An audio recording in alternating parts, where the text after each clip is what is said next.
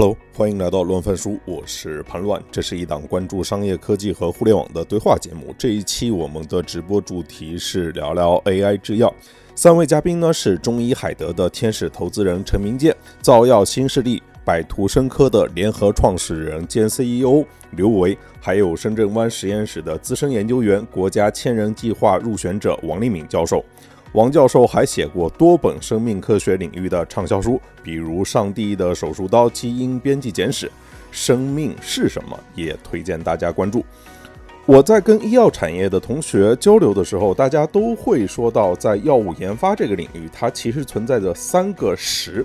说的就是新药研发，它是一个超长周期、超高费用以及超高失败率这样一件非常非常难的事情。就是平均一款新药的研发周期要大过十年，研发费用投入要超过十亿美金，但是新药研发的成功率却不到百分之十。那么今天 AI 制药它有可能在哪些方面对新药研发这件事情它起到促进作用呢？这是今天我要跟这三位医药从业者讨论到的问题。要么我们先从这个药物发现的历史开始聊起，就是王教授，您是这个生命科学领域的专家，要么你给我们科普一下，就是人类他都是怎么发现药物的，走到今天都有哪些关键的里程碑？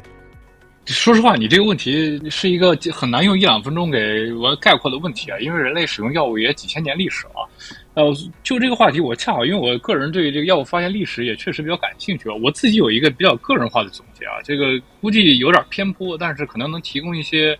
这个稍微独特一点的 insight 啊。所所以，我稍微给你分享一下，我我认为这个人类药物发现有几个主要的阶段啊。第一个阶段，我认为是这种基于经验的对天然物质的使。那这个道理很简单，比如说我举个大家都知道的例子啊，这个西方发现这个柳树皮呃提取物可以退烧，对吧？后来当然我们现在知道是因为里里面水杨苷这个成分起作用，后来就也衍生出了阿司匹林，但当时大家不知道啊，大家只知道呃有症状就是一个人发烧，也知道呢一个天然存在的物质就是柳树皮可以用来治疗这个症状。那是第一个阶段啊，这可想而知，在药物使用的第一个阶段，大家是完全不需要知道药物本身的任何特征的，不需要有生物学知识，更不需要有化学知识。它唯一需要知道的就是对症状的描述啊，这个当然是人的直觉就可以做到的一个事情啊。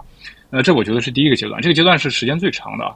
那第二个阶段呢，我觉得是有意识的对这种天然产物里的有有效成分的提取，就这个时候大家开始意识到。这个所有的天然物质都是一个混合物啊，不管是中药还是柳树皮，都是一个道理。所以你需要从中找出它的一个单一的、相对纯净的成分来起到作用，来规避它的风险啊，这个副作用等等。那这个阶段其实时间是很晚的啊。这个那可能经典例子，比如说青霉素，比如说磺胺，这个是矿石里来的；青霉素是这个真菌的分泌物，对吧？那个阶段其实是从十九世纪末二十世纪初才开始的啊，就大家开始利用天然产物里的有效成分治疗疾病。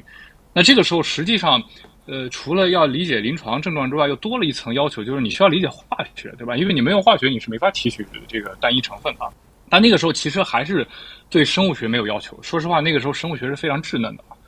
那第三个阶段呢，就是我叫它所谓的基于生物学机制的药物发现和设计。那这个时候，我们就需要理解这个一个疾病背后到底是什么生物学机制，是哪个基因、哪个蛋白、哪个生物学过程紊乱了之后发生变化，我们有意识的设计药物去影响它。呃，这个是更加晚近的啊，可能比如说大可能大家都非常熟悉的例子，就像伊马替尼，对吧？格列卫这种药物，这个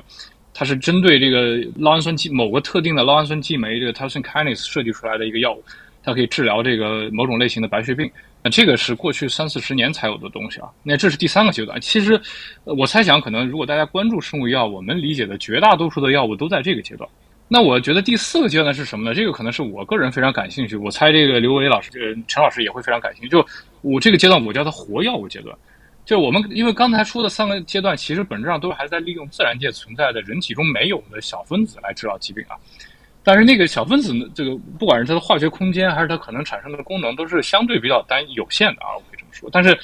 这个生物体作为这个地球上可能多样性最大的一群东西，实际上它体内能孕育的。不管是分子还是这个新的 modality，这个能承载的这个功能肯定是最丰富的啊。所以在这个阶段，我们看到，呃，也有它的层次，比如说重组蛋白药物，比如说单抗药物，呃，再往后的，比如说这个细胞 CAR T 这样的细胞药物，包括我们用微生物用用这个单个的菌株来治疗疾病。呃，也包括基因治疗这种，就是因为都是利用这个生物体本来具有的某个生物学的功能，用它来直接当药来使用。所以我我我起了个名字叫它活药物啊，叫 living drugs。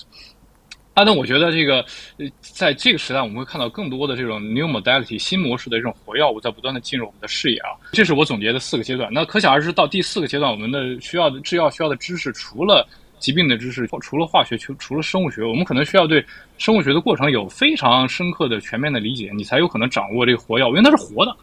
活着就意味着你需要掌握它很多操纵的手段，你才可以把它 trick 对吧 trick 到一个相对来说比较理想的状态啊。这个对生物学和其他学科的知识要求也是最高的。所以这是我对这个事情的理解啊。当然了，我我可能最后要强调一点，就是，呃，虽然它分阶段，但是我们不能说后后者就取代前者了。就我们实际上看到今天的临床市场上这四个阶段，就我分的这四个阶段的药物，实际上每一类都还有大量在今天的市场在使用啊。因为医药和很多行当不一样，它。对新机制的追求是一方面，但是最终说话的是临床结果啊。所以，anyway，只要这个一个东西的临床结果仍然是可靠的、安全的，那人类就没有道理放弃它啊。所以我们今天会看到每个阶段都在用，但是确实与此同时，我个人作为科学家，我确实会非常关注这个我我自己叫它 living drugs 啊，这活药物在我们这个时代中可能会成为一个全新的现象啊。这个是我非常关注的一个话题。王教授啊，其实现在啊，应该再补充您一个，实际上今天也介入。也同步进入了一个 AI 药物的制药的时代，通过数据啊，哎，这种数据通过数据中来制药的时代也开始了。我觉得这个正好可以讨论啊，就是说我我觉得 A，因为今天的话题是 AI 药物，老有人问我说你们是不是做 AI 药物的？我我其实挺同意王老师所说的，就是 AI 药物它不是一个时代。就是它是一种技术，一种方法。它可以说在方法学的工具上，比如在王老师说的活药物上，那原来有用小鼠免疫的，有用噬菌体的，有用什么的来做不同的这个抗体药物的发现，对吧？有不同的这个基因编辑的这种方法。那 AI 药物呢？我觉得它可能是一种或者一代新的方法，从而一定能做出新的药物。但它本身其实我觉得并不是一个药物的范。其实这个之间是有一个交叉的。王老师，你刚才说那个四代啊，这个活药物。我我我觉得我稍微给你延伸一点儿，我觉得我们今天做的事儿正好有点是你这个第四代中的后一半儿，或者干脆我大胆一点说是第五代，对吧？就是说，其实你看今天的这个活药物很多有点像是它还是取材于自然界，是吧？然后更好的掌握了自然界中活的这些东西，无论是通过这个小鼠免疫，然后再去 mutation，还是现货的这些 CAR-T 的细胞，对吧？再去做做调整，就它基本上还是以人和现存的一些。重要的这些这个模式动物啊等等的这些平台呢，作为一个基础去做小空间的变换。我们今天想做的是什么呢？或者我觉得这 AI 药物，其实 AI 的最大的特点应该是能够去做一些大空间内的开放空间内的创造，对吧？在一个很大很大的状态空间内，快速的去收敛、收敛、收敛，然后提高这个发现的效率。所以，我我觉得有点像在活药物的这个后半场是人造火药物。啊，就是实际上就是 de novo 真正 de novo 的火药物，对吧？所以我觉得 de novo 这个词儿是大家今天所共同追求的。我我我们自己现在管我们做的药物叫免疫机器人，对吧？我们在做免疫调控。那所谓免疫机器人是什么呢？其实就是 de novo 设计的蛋白质。这个蛋白质呢，就相当于您说的是，我插句话啊，这个不好意思，就是我理解您其实说的这所谓的第五代，其实指的是我们用某种方法，包括 AI 在内的技术，创造出自然界前所未有的。对，某种我我我我我个人觉得是对。当然呢，就是说我我也觉得它可能是第四代中的一个阶段，对吧？因为其实活药物本身肯定不是从自然界中说积血疗法，对吧？抽出血直接给人再打进去，它本身就带了 mutation，带了变换，只是这种变换呢相对还小一些，啊。那么我觉得越往后走，其实它 de novo 的这种色彩就越强烈。或者我们内部啊，当科幻小说来看，说这个我们做的东西呢。也许是在历史上曾经出现过的，或者在进化树的未来可能会出现的，对吧？这么多的物种的进化，它的某种抗体啊、某种蛋白、某种细胞，它可能迟早会进化出来，在某个平行世界，只是我们今天此时此刻人类没有看到。那么，我们能不能用 AI 来重建这个进化树和推演这个进化树的方法，找到它，或者在这个进化树的各处找到一些有益的元素，再把它拼接和组合起来？所以。我们今天做的一种这种创新的蛋白质的药物，用各种新的这种 de novo 的蛋白质来把它拼接起来。某种意义上讲，它相当于是一种新的免疫细胞，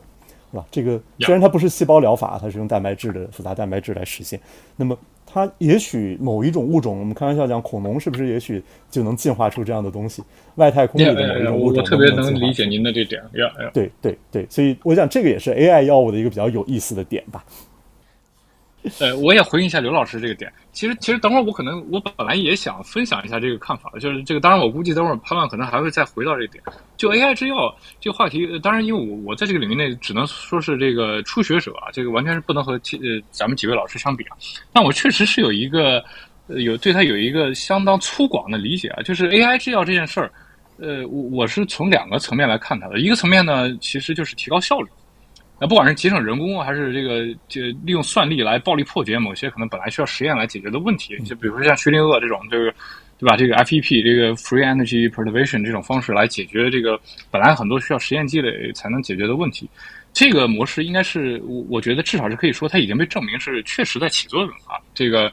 呃，那未来这个至于说商业模式上，它到底是以独立的公司来起这个作用，还是它会成为大公司药物研发系统中的一个有机的部分？我觉得这个倒是可能两种形式都可以存在，但这个模式本身肯定是已经证明行之有效的。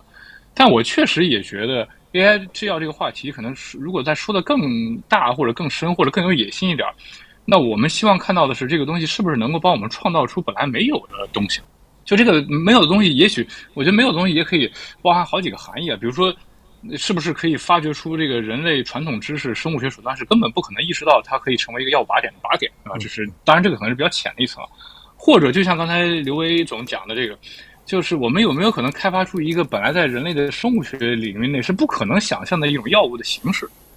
对吧？呃，就像您刚才讲到这个，我们就以这个单抗药来形式来来讨论。那我们以生物学角度出发的单抗，无论如何都是这个自然界这个。我说到极致，也无非是人体的这个单克隆抗体的形态是极致嘛？因为人体我们认为是进化巅峰，同时又和人的环境是最 match 的这个相配的，所以是这个模式。但是确实，就像你讲的，这个那在其实，在这这个理论的进化空间中，这个就是显然这个抗体不只有一种模式，对吧？变成今天这个样子，它有无数种可能，这个历史上存在过，或者历史上还没出现，未来可能出现的，或者进化树上永远不会出现，但是。我们还是这个三八号还是能让它实现，然后同时在人体内这个很好的工作的。那这种 new possibility，我觉得确实是我自己非常期待 AI 能够为我们打开一扇门的一个东西啊。当然了，我必须得说，我我至少今天我还没看到这事儿啊。那个，所以我我我可能作为一个生物学家，我对这事儿。还是存在稍微有一点怀呃，不能叫怀疑了，至少是有点保留意见啊。就是因为我一个作为一个生物学家，我不知道人类智慧是不是在我有生之年能够突破进化的这个产出啊，能够真的这个智力战战胜进化。我我，但是我非常期待刘维刚才讲的这个事情能实现啊。这个，所以他刚才讲这个，我确实很 excited 啊。就是我我插插一个 comment，这个拭目，你的科学家需要谨慎的怀疑，拭拭目以待。你看我刚才说为什么说数据哈的时代？我觉得像百图生科这样的企业是非常就有这么想法呀，是非常伟大的。但是呢，就是同时呢，你比如说中医海德是干什么的？他是想抄个近道，在这个 AI 制药的领域，他用语义药物发现的方式来做。他是什么呢？他在找老药的新的用途。就像比如说百图生科是在做创新药的话，语义药物发现在做什么呢？在做仿制药里面的创新用途。他就是说做仿制药里的新用途，所以呢，他这个用的是从数据中来到数据中去，他完全是靠这一百多万乙肝病人。啊，在从他们的数据里面，从他们的这个用的药、生活习惯各种变化，发现哎治愈的方法和治愈的药物，所以原来可能是治拉肚子的，现在可以可能是来治这个表面抗原转阴，所以呢，它是一个超近道的一个模式。所以我觉得，可能在这条道上，大家都在试。王教授啊，就各个领域的人都在试各不同的方法。OK，就像刚才那个两位聊到的，就是不管是柳树叶那个案例里面找到新的药也好，还是那个刚才那个陈总讲的是老药新用，就是在创新药里面去找到它已经可能还有新的用途。就譬如说伟哥，其实之前应该是治高血压的，好吧？后来用来就是心血管，去心血管。啊，对对对，就后来有了其他的用途嘛，就譬如说我一个胖子，我最近在密切的看那个二甲双胍，包括那个教授写了史上最强减肥药的那个那个药叫司美格鲁肽，对吧？之前可能都是治血压的，就是说这些药它它已经经过了临床，然后它可能又在新的场景里面发现一些用途，不过基于这个点，我倒想到另外一个问题，就是其实如果我们说的话，镇痛剂像柳树叶这个东西，牙痛吃柳树叶，按说镇痛剂这些好像也是从这个中药里面就是被提炼发掘出来的，对吧？就是说，从天然的化合物里面去寻找到那一些有效的成分，然后就是中药里面可能有非常多的药物成分，可能有治疗作用，也可能很弱啊。就是，但总体来说，历史上这么多年好像也是对于治疗是有的。当然，它它也有问题啊。问题在于，就是说，可能不同产地的药材，它这里面的成分也会变化，所以大家都会说什么，就是道地的药材啊，就是不同地方产生的药材，可能对于实际的那个疗效不一样。对，就是因为中药它没办法像。那个西药就是成分就是一毫克，然后它的就是又又会变嘛，又要进行的可控性会差，它不好量化。但是我的问题是，我们历史上留下来了可能是上万个辅方，对吧？成千上万个辅方。那么在今天有没有可能借助于 AI 来摸清楚它的原理？因为毕竟上这是上千年历史里面在无数人身体上试验过的。哎，比如说我还想问两位，都是聊这个 AI 制药。但其实历史上也有这种叫计算机辅助药物设计吧，它可能在这个上世纪七十年代就已经出现了。当时可能就是这些药物的设计专家，他手上用来用就是用做这种虚拟筛选和这个啊理性设计的，就是药物，就是它它可能也也当时也起到了作用。那它发展到了今天，就是基于数据驱动，然后基于这个机器学习模型，它来辅助这个药物设计，它更多就是指这个计算能力的变化吗？就是这个 AI 制药跟就是更早前的计算机的辅助药物设计，对，这其实也是个很好的问题。就很多人老讨论，就是说 AI 是不是跟 CADD 一定是个矛盾啊，或者说是竞争的关系？其实不是。我我觉得所有的这个药物发现呢，本质上讲，其实它都是如何更好的去提炼和总结规律，对吧？就是说，因为你总是能够通过无论是自己的试验。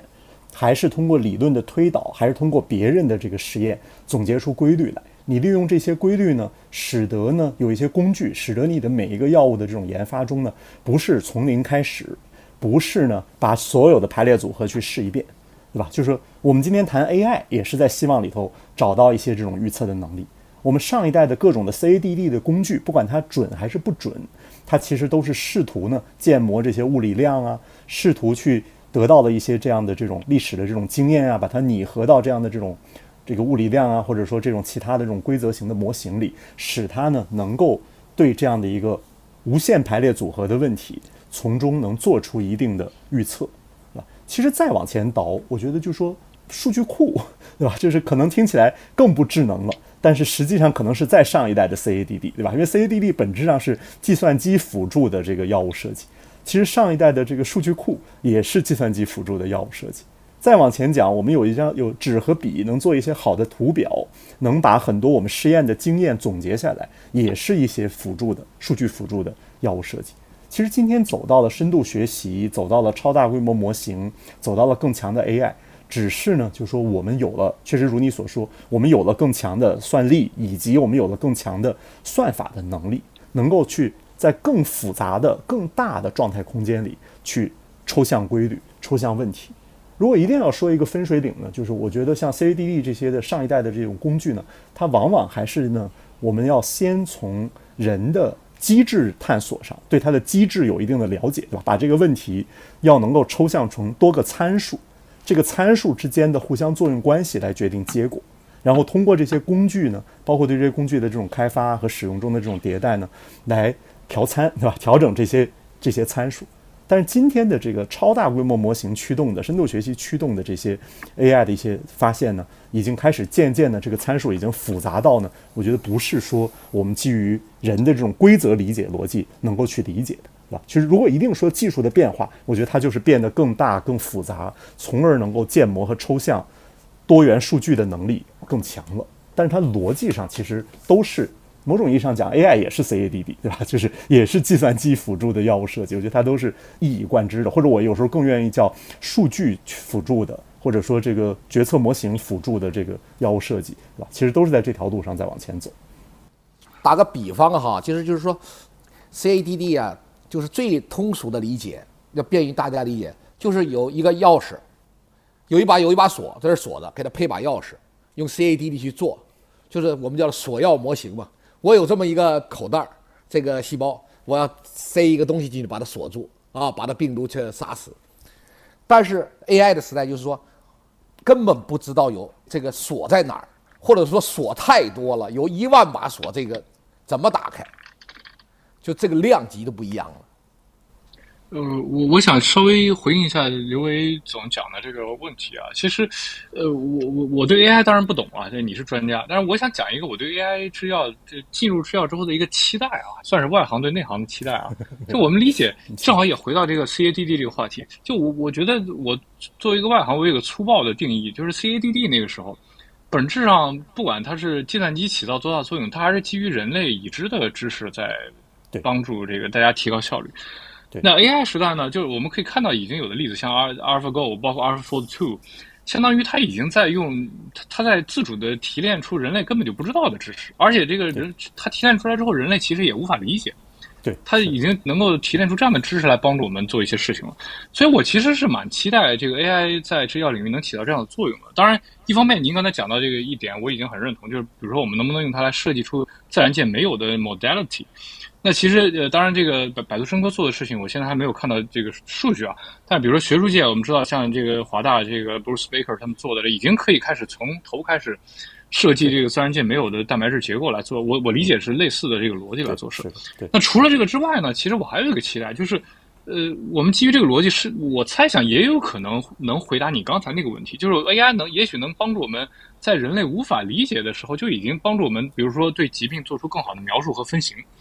因为我们知道，这个在这个今天的治疗概念里，这个对疾病进行这个准确定义和分类，实际上是非常重要的。你你得分类，你才知道开发一个精确的药物去治疗它。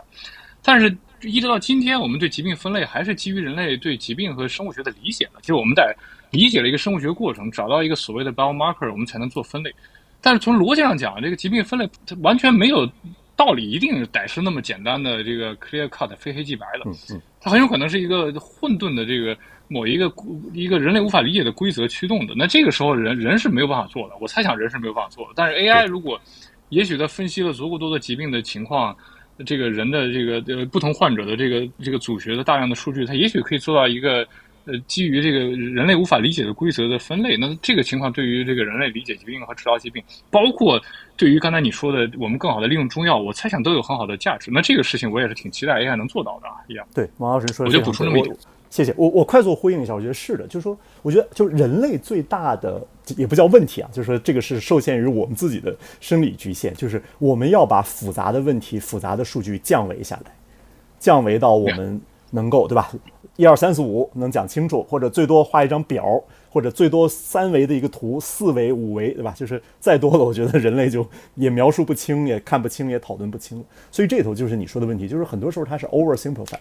它一定要把这个东西降维下来，比如我们现在搞免疫，那就大家一定要把免疫细胞分成几类，某一类的免疫细胞发现它，哎，好像 macrophage 就是很多又不一样，那好，我再把它分成 M one、M two，对吧？就是反正我总是有限的这么去分。那为了这么去分，就相当于有一个几个抽屉，一定要把这个东西装到抽屉，其实就把很多东西割裂了，对吧？它在实际的物理空间内，它的运作其实是非常多高维的这样的这种曲线互相纠缠的。其实你在不同的时间切面、不同的点，以不同的目的去看，其实它的分法可能都是各不相同的。那么对于 AI 来讲，我觉得相反，对吧？它完全可以在一个高维的这样的空间内去提炼这样的这种规律和围绕这种规律找到与它相应对的这样的这种解决方案，对吧？就是说其实是高维的问题用高维的这样的这种解决方案，这个中间有很多不可解释的或者不可描述的，不是简单的几个物理参数。我们人类就能够很好的去理解的，它可能是引入了很多对于时间、空间、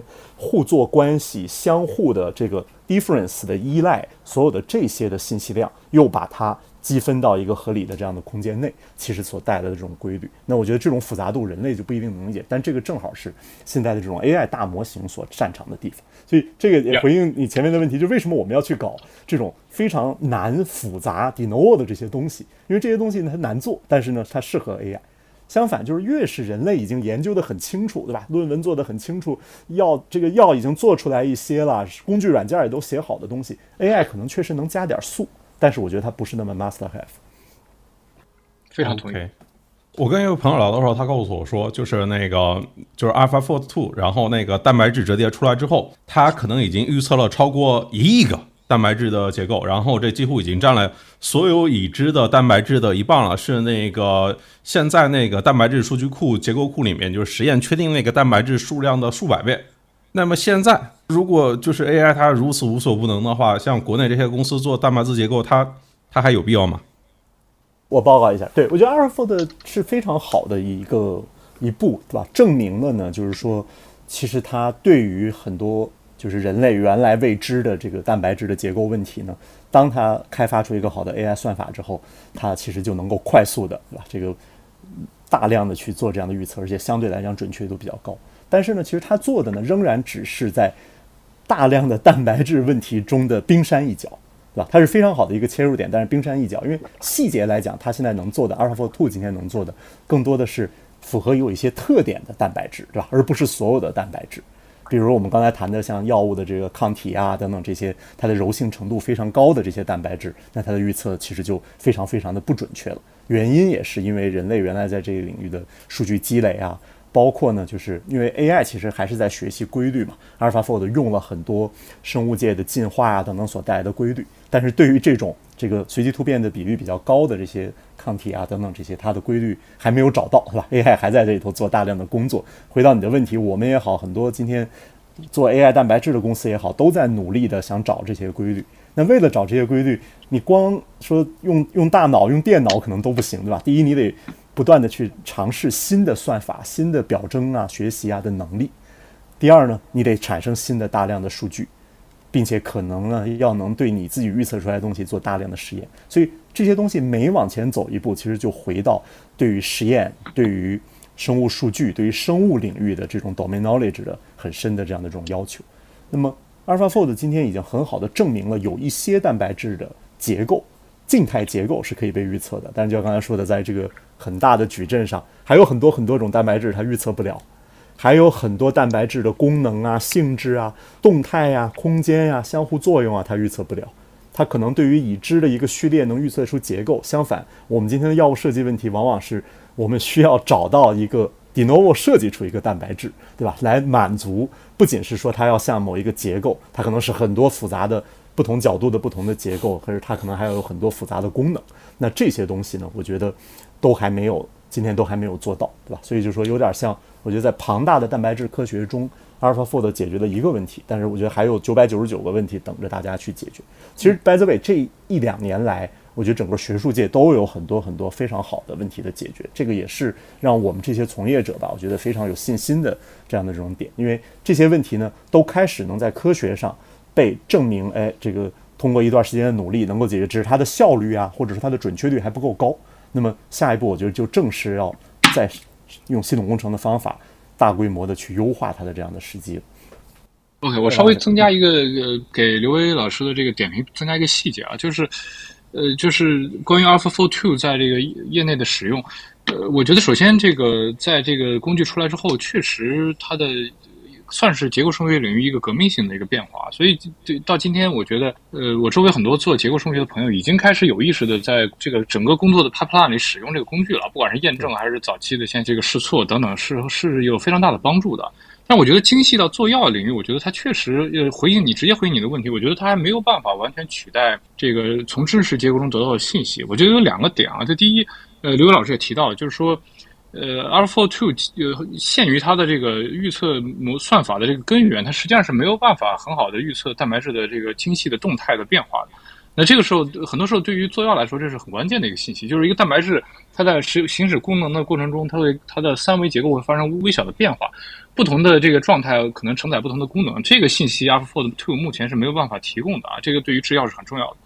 另外一个信息，我觉得是这样，就是说。AlphaFold 目前还没有很好的办法能够解决蛋白质和小分子之间结合的这个结构。就它对于预测蛋白质的结构，甚至对于预测蛋白质和蛋白质相这个复合物的结构，目前的这个成效都还是不错的。但是更多的时候，当我们制药的时候，我们关注的是那个设计出来的药物小分子和蛋白质之间形成的这个复合物的结构长什么样。那这个呃东西其实，呃，AlphaFold 我理解它也这个 DeepMind 也在试图解决这个问题，但至少到今天它的这个。关于这部分的预测能力是非常差的。所以可想而知，对于一个你要利用结构来做小分子业务开发的公司来说，实际上没有办法完全用计算机预测的结构来替代这个真实的结构的工作。那当然，我觉得这个倒反过来讲，也意味着对于今天还在利用结构生物学开发业务的公司来说，它需要在结构上。积累的这个经验和专长的要求是更高了，因为这基础性的工作确实可以被 AlphaFold Two 来取代了。这这是我对这个问题的一个补充啊。对，其实反过来就是今天做结构生物学的这些专业的教授们、老师们、公司们都有了更大的用武之地，对吧？因为他们实际上基础的工作可以被代替了，呀，这个高效率的代替，但他们往往都在一些 domain 里头有很多更深入的研究，很多独有的数据，或者至少有很多产生独特数据的方法。就是，其实我我想给潘乱老师一个整体的 idea，就是我从来不认为生物的问题能够被一统江湖的来解决，对吧？因为它的这个复杂度实在是太高了，它不同的场景实在是太……就像王老师说的，可能我今天这一类的药是要解决的是蛋白质与小分子的相互作用。而且这头可能又细分，对吧？什么样的蛋白质，什么样的小分子？另一类药要解决的是几种蛋白质在有很多的小分子作用的药物环境内被扰动的功能情况。就是我们的药物的 modality 其实都是这样去细分的，而且这每一个做出来的都是巨大的市场。那么因此呢，就是它每一个需要的数据和能够产生这些生物数据背后的创新技术、创新方法都是各不相同的。所以这个也是为什么我一直的观点，就是说，呃，今天我们以前老老在说，可能大药厂不能简单的做 AI 药物，不一定能做成。但同样，就是大的 AI 公司、IT 公司，如果想说利用一些数据，对吧，快速的训一些大模型，因为他们的算力、他们的算法人才可能都是最好的，也肯定比较难解决这个问题。就是我觉得只能要深入到这些 domain 里头，才能把这个做好。哎，那现在中国搞新药研发的都是些什么样的人呢？你说既不是那个呃小厂有这个数据的，不也也不是大厂有算法的。然后，如果问一下教授，这个就是现在中国搞新药研究的都是些什么样的人？他们的这个从你接触到的这个人才结构跟背景是怎样的？如果是要跟如果跟欧美比呢，就是它它有什么不同吗？这个问题也比较大啊，我我试着用我个人的视角来做个分类啊。我觉得中国做新药，可能全世界范围内也都类似啊，就是呃，可能中国会表现的尤其的明显啊。中中国因为中国在过去这二三十年新药研发的这个变化是呃翻天覆地的啊，已经好几波变化。嗯，所以我觉得目前在中国做新药研发的。大致这么，我觉得可能是三波人吧。第一波呢是这种这个有化学和临床背景的，这个然后这个这帮人一般来做新药研发，一般是这个做所谓 me too me better fast follow 性质的，因为他们有化学背景，可以更好的、很快的把这个国外研发出来的新药。做化学这个结构上的改构，然后快速的推向临床，在中国这个率先的拿到批准，呃，这是一类啊。这一类其实听上去很 old school，但实际上它的年头也不多啊。这个我们知道，中国第一个就近近这个最近几十年第一个类似的这个。一类新药阿克替尼，对吧？这个贝达的其实也是二零一零年还是一一年上市的，也就十年时间啊。所以就是这个中国整个新药研发的这个历史是很短暂的。这是一波，就是以化学和临床背景为主的这这样一波人来做这个新药。那这是第一波。呃，第二波呢，我觉得可能是就开始转向以生物学背景的人为这个基础来做新药了。这个道理也很简单，因为你要做这个更复杂的，刚才我说的所谓的活药物，包括。呃，这个已经这个泛滥的 PD one 对吧？也包括 CAR T，包括这个你要做所谓的 first in class 的新药，你对生物学没有足够的理解是没有办法做的嘛。所以更近几年就开始有更多的这个生物学背景的人来开始介入到新药研发的这个领域内啊。那我觉得第三波可能恰好是今天这个话题，就开始有外领域的人进入到新药研发的领域的，因为在这个各种 modality 这个层出不穷的时代，实际上这个。呃，我们传统上对药的定义也在发生变化。本来我们可能大家想到药就是一个药片儿，就是个小分子。后来慢慢的，你开始接收要注射的大分子药，有这个要要静脉注射的这个 CAR T。后来开始有这各种各样的细菌也可以变成药，这个病毒也可以变成药，whatever。就在这个时代，就有更多的搞工程的、搞呃计算机的、搞 AI 的、影像学的人在进入这个领域来做药。所以，呃，我觉得这是第三波吧。这是我对这个，呃，你你如果一定要让我做一个分类和画像，我觉得可能这这三波都在同时存在，而这个。啊，again 啊，这个分类不代表着后后者要取代前者啊，这三者都是很重要的啊，在这个领域。然后你如果让我评评价人才的质质量，这这个话题我是没有办法讲的特别客观的，因为说实话，就因为我也我也是其中之一啊，这个，呃，但是说老实话，我会觉得我总体还是比较乐观的这个事情，因为我觉得基于两个原因嘛，就第一呢，这新药研发它毕竟是一个有套路的事情啊。这个这个当然，百度生科在尝试一些非常革命性的东西，但无论如何，它仍然是一个有基本的科学规律可以遵循的一个有套路的事情。它和你要解决一个，比如说费尔马猜想，还是有点不一样的啊。所以基于这个，我们可这个我我的一个一个执念就是，凡是有套路的东西，你只要有足够的资源、有足够的钱和足够的人才，你最终都是都可以解决的啊。我所以我觉得它嗯，我还是比较乐观的。第二呢，这个那中国的人才实际上在，包括我刚才描述的这三波，实际上是看到有大量的这样的人才，这个在不断的从海外回流。这个包括中国的一流的研究机构也在不断的培养，所以中国其实是不缺这样的人才的。呃，钱和资源，这个资源和这个时间也在我们一边，所以我倒觉得整体我是一个比较乐观的趋势。而当然也，我觉得会有人仍然你要静态的比较，那中国今天开发的新药和美国是没有办法相比的，这是呃有有这个时代的差距的啊。这个这个，如果你感兴趣，等会我有些数字可以列给你。但无论如何，这个差距是很大的。但是如果我们动态的比中国这个四十年前和今天比，甚至是十年前和今天比。我们的这个进步都已经是你自己和自己比都已经是革命性的啊！因为刚才讲中国第一个最近近年来第一个这个革命性的这个所谓的一类新药，呃，这个阿克替尼，一一年才上市，是作为这个重磅新闻，可能都上新闻联播了啊！这个，但今天中国类似这样的 Me Too 的新药，这个一年可能有大几十个，对吧？这个。呃，first in class 的药物，这个 new modality 的药物已经开始在不断的这个涌涌现出来啊。这个，所以当然这个获批的还不多，但是至少在不断的涌现出来。所以单就这个中国纵向比的话，那这不要说几十年，这十年的变化都已经非常非常的惊人了。所以我对未来会发生什么事儿，我是不会给自己设限的。我觉得什么事儿都有可能发生。我补充王教授一点，现在啊，在整个制药的领域啊，又一个新的力量是什么呢？就是那些有很有科研精神的那些临床医生，嗯，就他们呢，我现在见了很多个啊，包括我们中医海德的这个乙肝的这些大大大 PI，就他们从他们临床一线的角度发现这些一些规律，使用数据。然后反过回来进入制药领域，以终为始，也是一个非常重要的现在新的力量。对，是的，其实在这个美国市场上，我觉得一直是这样，对吧？就是说，王老师刚才也提到了几种不同背景的人，这个有临床医生背景的、临床 PI 的驱动的，其实也是很重要，因为他对于疾病的机理啊、疾病的这些问题，其实有很好的这样的这种研究。尤其在美国，为什么更突出呢？因为毕竟这个很多这个新靶点的发现。其实还是美国在引领，对吧？这些临床医生呢，因为大家都有各自的优劣嘛。临床 PI 呢，他对于疾病的这个靶点发现呀、机理的这种发现啊，会更擅长一些。他对于具体的蛋白工程肯定就不擅长了。他对一线的数据更加敏感，他更对这种一线的数据啊，他这个这个变化呀、这个病症的指征啊这些东西啊，他更敏感。对，中国因为是那冒功绩的路线走过来的嘛，所以就说我们的攻的能力其实比较强，那么就有更多的就王老师说的这类的，对吧？搞这个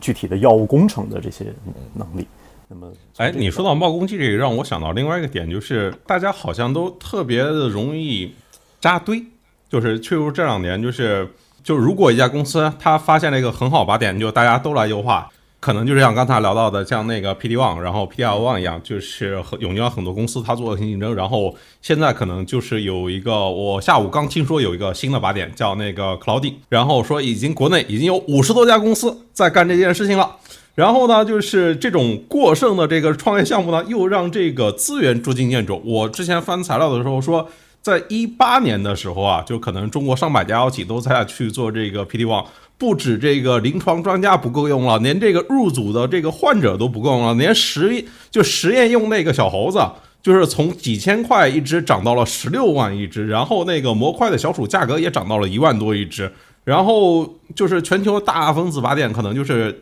就反正是这种，就是大家只追那最几个最热门的来做，然后全部都扎堆进去了。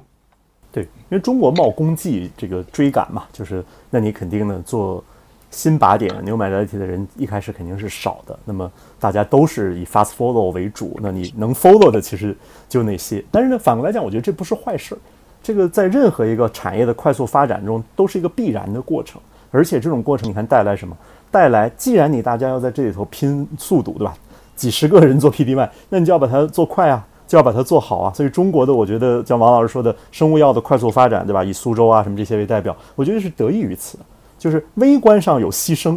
但是从产业的角度来讲，我觉得是打出了一支铁军。今天其实我们也从这些行业里头打过这些仗的人里头拉了很多这个专业人员，那就是那他们打完这场仗，自然也会更有野心去打一些更创新的靶点。其实现在中国渐渐的，我觉得随着这个你说 clouding 这些，当然还是有很多人做，但是同时我们看这跟五年前大家都做 PD one，十年前都做 PD one 还是不一样，对吧？都做 HER two 还是不一样。现在其实很多大家在探索很新的靶点，很新的一些疾病，包括我们自己在内，我觉得这个趋势是渐渐的在。在形成。呃，我正好接着你的话题稍微聊，我我我我我也有一个反调要唱一唱啊，就关于这个话题。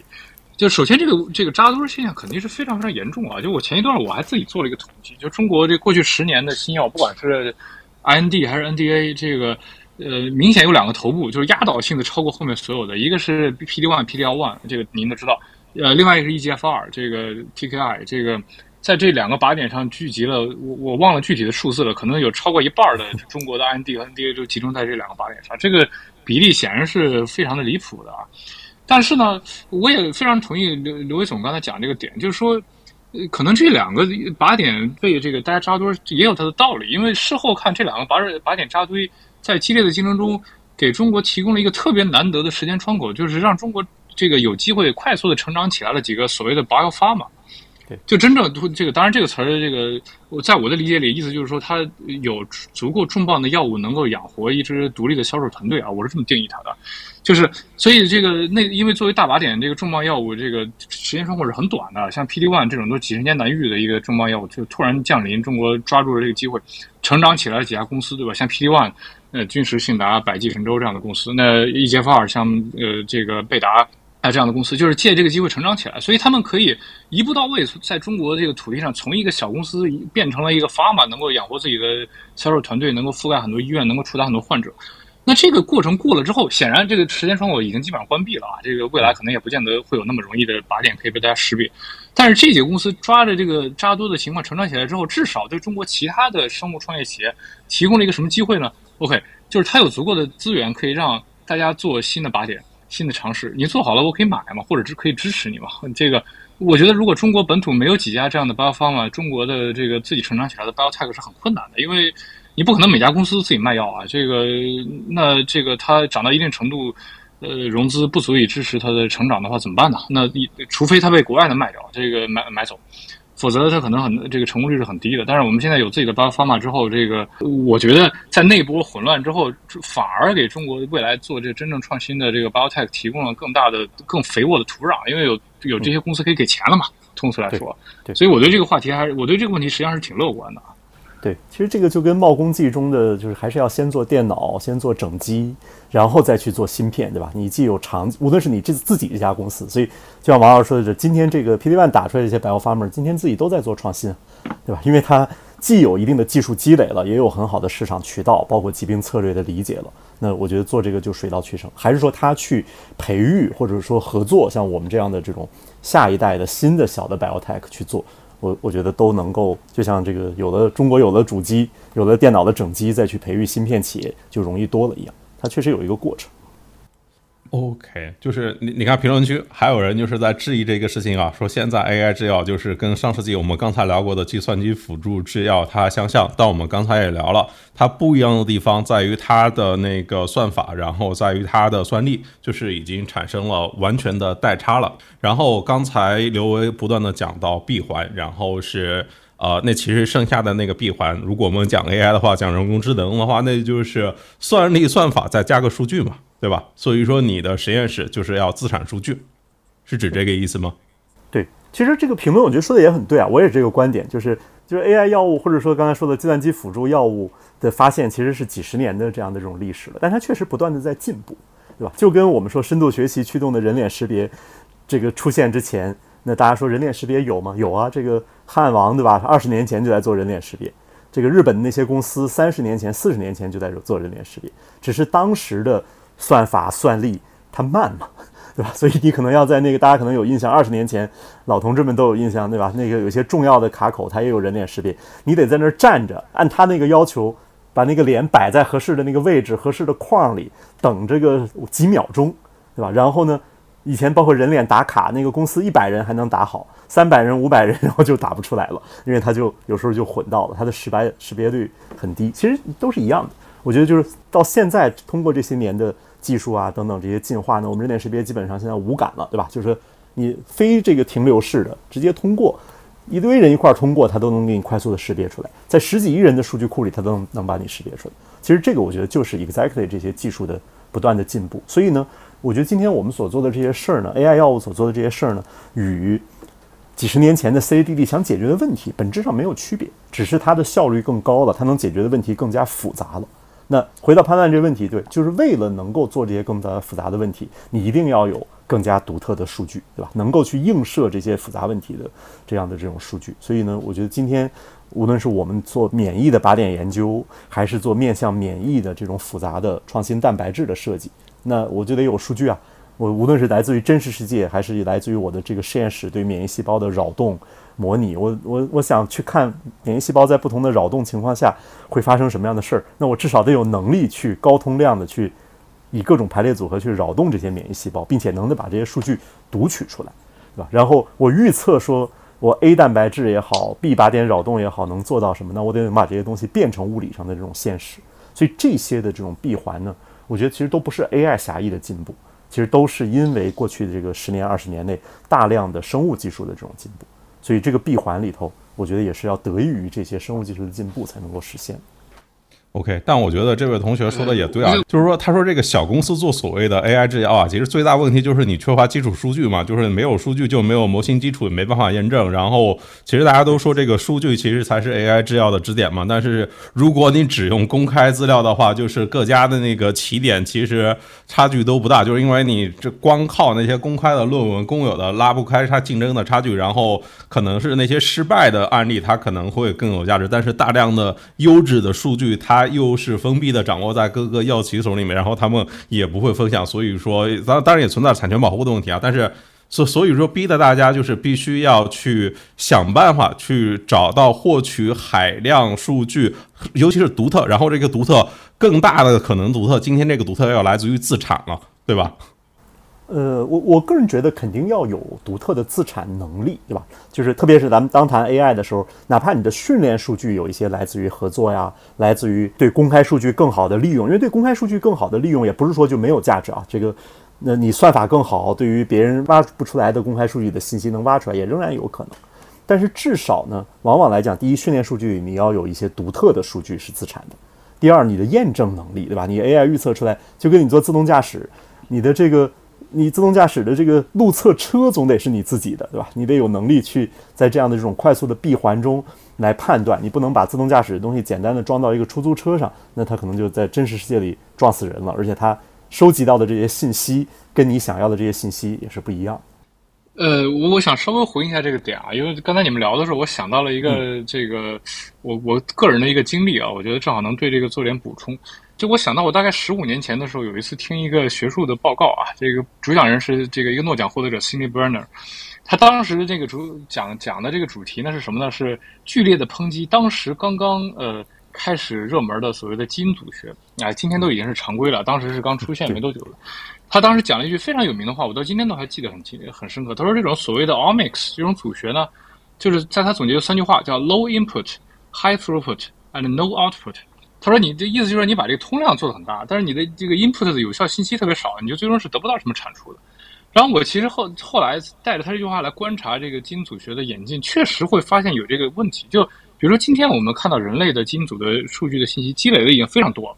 包括这个个性化的人和人之间差异的这种所谓差异组学，也已经是上百万、几百万人的数据了。但实际上，我们多大程度上能理解这些差距和人的哪些健康的特征、哪些疾病的这个？风险有直接的关系，实际上这个信息是非常有限的。我觉得这个本质上就在于我们的 input 太少，就我们没有把足够的这个人的真实世界的生活的场景、他的疾病的诊断、他的这个生活方式的追踪，全部作为 input 放到这个里面去。所以我确实是非常同意，就是可能 AI 作为一个技术放在那儿，如果这个可能很重要，但是它成败可能更重要的是我们到底放了多少 input 进去啊。那这个时候，我觉得还有一点我想补充的，就是说，呃，刚才刘伟总讲这个要有更多的数据放进来，自产的数据放进来，这个我特别同意。同时，我还有一个一个小的感受，就是说，可能除了数据量之外，还有一个比较重要的就是数据的维度得足够多。呃，这可能是之前大家采集真实世界数据的时候比较大的一个问题啊。比如说，我们就先不说这个呃这个细胞层面的事，就包括这个细胞层面也一样啊。就不管就在传统上，我们不管是研究细胞，还是研究人，还是研究动物模型。一般在传统生物学、医学的视角里，你采集的都是单个点的数据，比如说这老鼠胖了或者瘦了，对吧？这个呃细胞是增殖了还是死亡了？呃，这个维度过于单一，实际上却仍然会导致刚才我们说的这个 low input high throughput no output 的问题。那当然，今天我们这个观察手段足够多，实际上如果能把更多维度的数据放进来的话，那我觉得 AI 的功作用可能会更大。第二，对对，其实就是数据缺维度。这个如果像这些组学的数据有必要的研究的足够的研究的维度，特别是围绕着 AI 训练的这样的这种维度的话，它的作用就能大大的发挥。而这些东西恰恰是从 AI 的视角要去抵载它，要结合生物的深入的知识去抵载和变成现实。其实就像自动驾驶里头，以前老有一个经典的例子说，哎，这个出租车公司有很多自动驾驶的数据，对吧？可以用来做训练，因为它有行车记录仪啊，它有什么？后来大家发现，哦，不对，它缺维度，它缺什么维度？它哪怕把这些数据都录下来了，它并不知道这个路况发生 A 信息的时候，司机在干什么，方向盘是怎么打的，刹车是怎么踩的，对吧？因为原来的车并没有这些传感器去踩这些东西。直到现在，那么自动驾驶汽车公司为了采负维度的数据，有必要维度的数据，他们的路测车测试车里都把这些东西加进去了，去做采集。所以今天就说，当我们 talking about 就说我们 AI 公司怎么去自产数据的时候，也不一定非要说全都回到自己的实验室从零开始，但是至少呢，就说不是简单的用行业的数据库就行的。往往我们现在需要跟很多行业的伙伴呢，在它本来就能有的数据采集的这个逻辑上呢，可能要加维度、加标准、加定义、加新的传感器，围绕 AI 训练的要求呢，把这些维度补全。我觉得这个其实也是重要的一个技术。但我要围绕着这个更大的 input 来问啊，就是 AI，我理解啊，就是在封闭命题里面去求最优解，对吧？就是相当于是把事情给它做对，但这个事情本身它是不是对的呢？就就还是想回到那个王教授提的这个 input 里面来啊，就是 AI 它其实更多的是利用我们已有的这些经验的整合，然后。但是药物的开发，就是它的源头和根本，它应该是对于就是疾病啊和生理认知这个突破吧。就是我们不怕这个知识有盲区，但是这个我们可能不知道这个知识的盲区它在哪，对吧？就是 AI 它它有可能对于那些更基础的问题有更深的认知吗？就比如说不知道某个基因或者蛋白对肿瘤产生的影响，它能吗？你这挺好一个话题。你看你说的这个问题，其实就已经不是基础科学了，对吧？而是一个工程问题了。因为你要求解的是它到底对哪个基因和蛋白能够对肿瘤有影响，对吧？你已经定义了它的输入是找到合适的基因和蛋白，输出是对肿瘤的影响，对吧？那这种影响，基础科学都已经做了很多的研究，怎么定义对肿瘤的影响，对吧？是肿瘤细胞的繁殖增殖率下降啊，还是它的表型的改变啊，还是死亡啊等等？所以。有这些基础科学的假设的定义之后呢，其实它才存在我们说的庞大的状态空间，对吧？因为你有太多太多种扰动肿瘤细胞的方法，嗯，这些这么多的方法中，哪种能达到预期的，比如某种表型的变化？实际上，我觉得无论是 AI 药物发现也好，还是我们的其他的技术手段驱动药物发现也好，都是在找这个解。更基础的科学问题，有点类似于就是像说。到底什么才算把病治好啊？这个肿瘤本身的这个什么才算是把这个肿瘤细胞的发展控制住啊？我觉得这些问题确实是有很多更基础的科学家所擅长。从我们做药的企业来讲，很多也会 take 这样的这些结论。这个王老师应该最有发言权啊，应该搞过很多这样的前沿的这种科学探索。呃，这个判断的问题有点过于哲学啊，这个我还在 消化当中。我理解你的 point 是在说，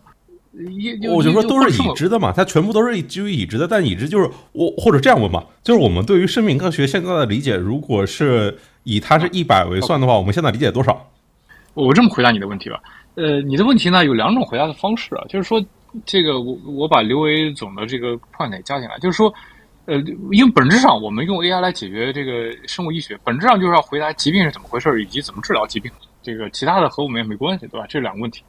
那这两个问题呢，在今天的生物学语境里，它是一个确定边界的问题。就我们认为，就至少在过去七八十年里，我们现在认为所有的疾病都和这个人体当中的这个不同的器官组织，然后渗入到细胞内部的这个不同蛋白质的功能呃发生的变化有关系啊。这是我，所以我的边界就确定在蛋白质在特定位置发生了异常功能这件事儿啊。所以在这个程度下，那可想而知，这个问题是可以用 AI 的方式来回答的嘛？因为因为它的。这个一边是疾病是可以进行分类的，一边这个蛋白质的数量是有限的，蛋白质的功能也是有限的，蛋白质可以发生的变化也是有限的，所以两者之间是可以建立联系的。但是呢，我也理解你这个点的哲学意味在哪里，就是说，这个这是今天生物学理解啊，但是生物体是一个多层次的非常复杂的系统啊，你从人体开始拆解，它可以变成器官组织，变成细胞，细胞内可以变成细胞器，变成蛋白质，变成这个蛋白质这个复合体，whatever，这个层次可以逐渐的呃这个这个划分下去。所以，那最终这个生物学问题，呃，或者说每一个生物学问题，到底应该在哪一个层次上进行回答？这目前是个开放问题。比如说，我举个简单的例子，直到今天都还有很多人认为，这个大脑神经活动它不是个细胞生物学问题，它是个量子力学问题。那你你想象一下，如果你要真认为这个大脑活动是个量子力学问题，它就没法用刚才我说这个范式来理解嘛？它那它的这个边界就变成了一个开放的啊。那呃，那我理解，这如果如果这点是对的，那至少我们。在这个量子力学解释这个神经活动和这个人类意识之前，我们是没法用 AI 来解决它的。呃，但是至少在今天，我们可以看到，在刚才我说的这个固定边界内，就是蛋白质分子特定蛋白质分子在特定的部位发挥了特定的功能，解释人类的这个健康和疾病。在这个范畴内，我觉得大部分的人类健康和疾病问题是可以得到解答的。所以在这个尺度下，我我觉得它本身就是一个已经是框定了范围的问题，可以用这个算法来帮助我们解决。OK，可以解，但是评论区里面一直有人唱反调，他说这种就是没啥东西做出来，就是你像国内的 AI 制药公司，它到现在哎上市的数量哎没有，然后也没有哪家公司真的实现盈利。然后我们看海外的这些就是 AI 制药的公司，它上市之后股价也疯狂跳水，好像现在全世界都还没有任何一个 AI 研发成功的药物顺利上市。所以我好奇啊，就是直接来挑战一下问刘伟。就是 AI 制药什么时候才能够有真正的成果落地啊？我觉得如果就看你怎么定义 AI 了，还是这个问题，对吧？就是其实现在很多 CADD 工具，你说薛定谔的这些东西里头有没有 AI 的成分，也有一些，对吧？那他们支持做出来的药那就多了，对吧？已经上市。如果你说这几年出现的这一波 AI 药物公司呢，那我觉得包括我们以前投的一些公司里，也有一些药物，因为它永远是这么一个倒数嘛，就是说你做的越创新。你肯定呢进临床啊，或者说这个整个的这个就越晚，周期就越晚。你做越是刚才说的那种 fast follow 型的这种药物呢，那就越快。那今天有一些这样的药物呢，已经都在临床阶段了。那么如果顺利的话呢，我觉得过几年呢，它可能是能够上市的。嗯，但是呢，就是说我我我觉得作为创新药物的研发，哪怕 fast follow 啊，AI 的做 fast follow，它也是做创新药物，并不以上市作为一个单一的第一节点，对吧？因为当一个药物上市的时候，它就已经有很大的市场价值了。呃，大家可能也都知道，就是今天从这个中国也好、美国也好，资本市场的角度来讲，对于进了药二期临床的药物研发企业，这个公司就都可以上市了，对吧？就是说，那公众市场其实它还是有很严格的这个监管的。为什么它就认可你能够上市？一方面当然也是对这种创新技术的支持，但另一方面也认为你一个公司有药物管线呢，做到二期临床阶段，这已经是一个很重要的资产了。对吧？因为你前面已经有很多的投入，而且已经走过一个一个里程碑了。这里头，我我觉得有一个小的细节来讲，就是所谓我们说 IND 啊，所谓的药物获批进入临床，所谓进入临床的这个药物就开始可以给真实的人去吃了，去做实验了。其实这个在此之前，你已经要完成很多很多的研发。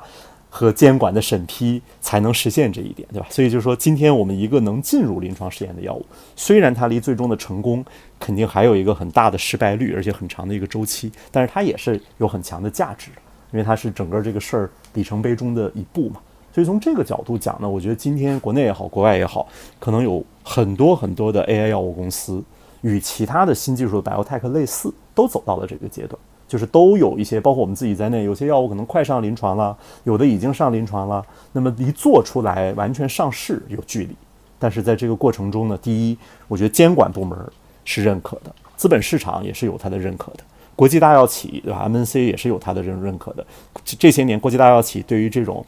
刚进入临床或者即将进入临床的这种管线，只要你的创新性足够强，以相当高的几亿、几十亿美金的价格去收购你的这个药物的权益，这个是很常见的事情。所以这个我觉得也是，呃，其实我看朋友圈也有同学在问，就是说，呃，是不是应该做一些更快速落地的事儿？我觉得这个就是南坡北坡吧，你更快的落地，更快的有现金流也好，但是你做更创新的事儿，那么。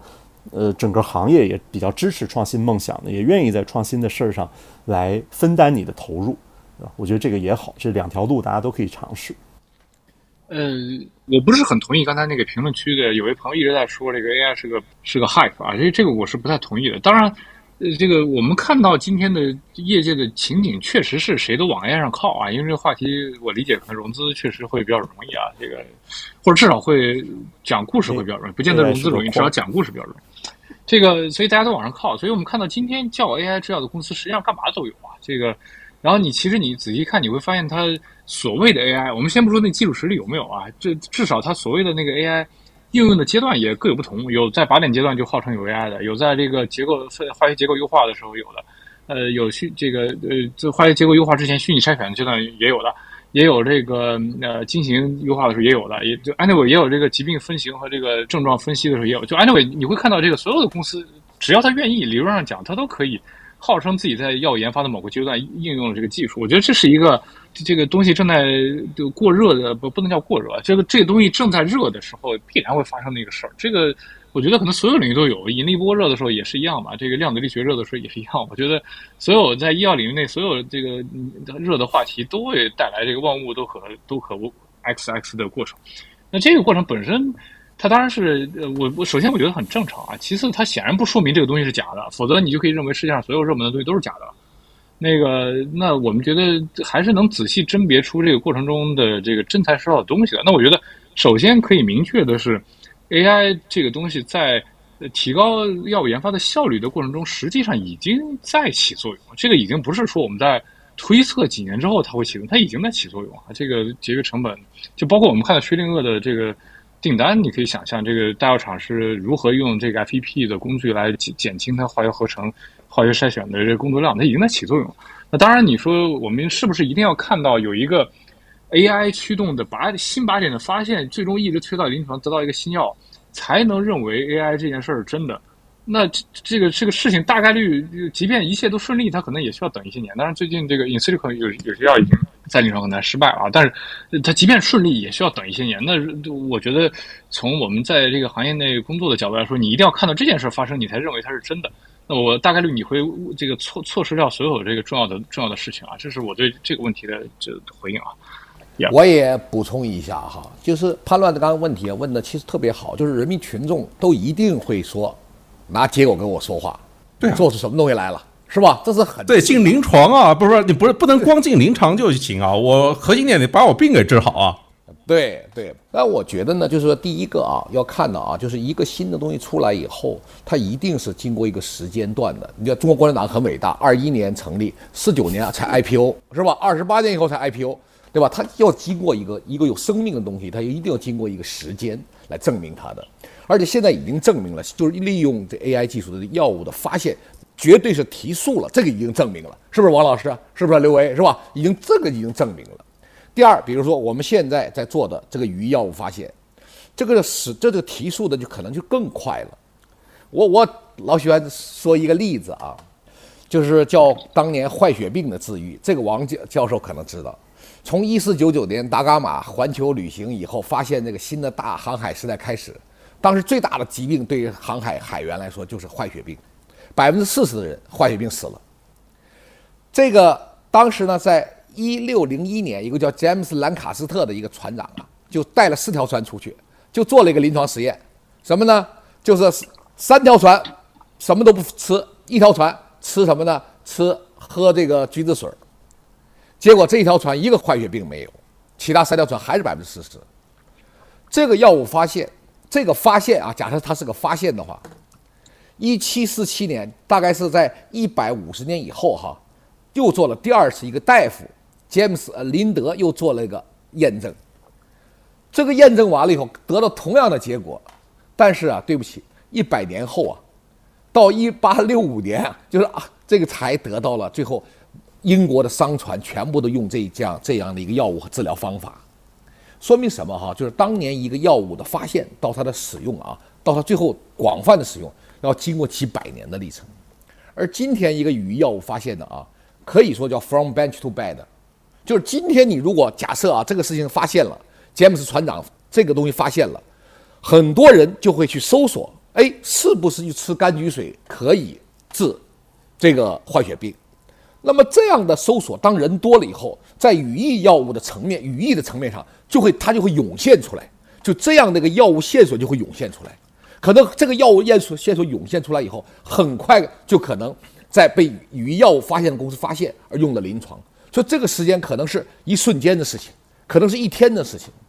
所以说啊，它这个东西啊，就是说 AI 来说，作为一个新出现的一个新的势力的话，它一定它有它极其快速的这种，它要是发现药物它要慢，它就是毫无历史价值，它一定会被扫到历史垃圾堆里。AI 药物之所以今天出现，就是要解决药物发现的效率，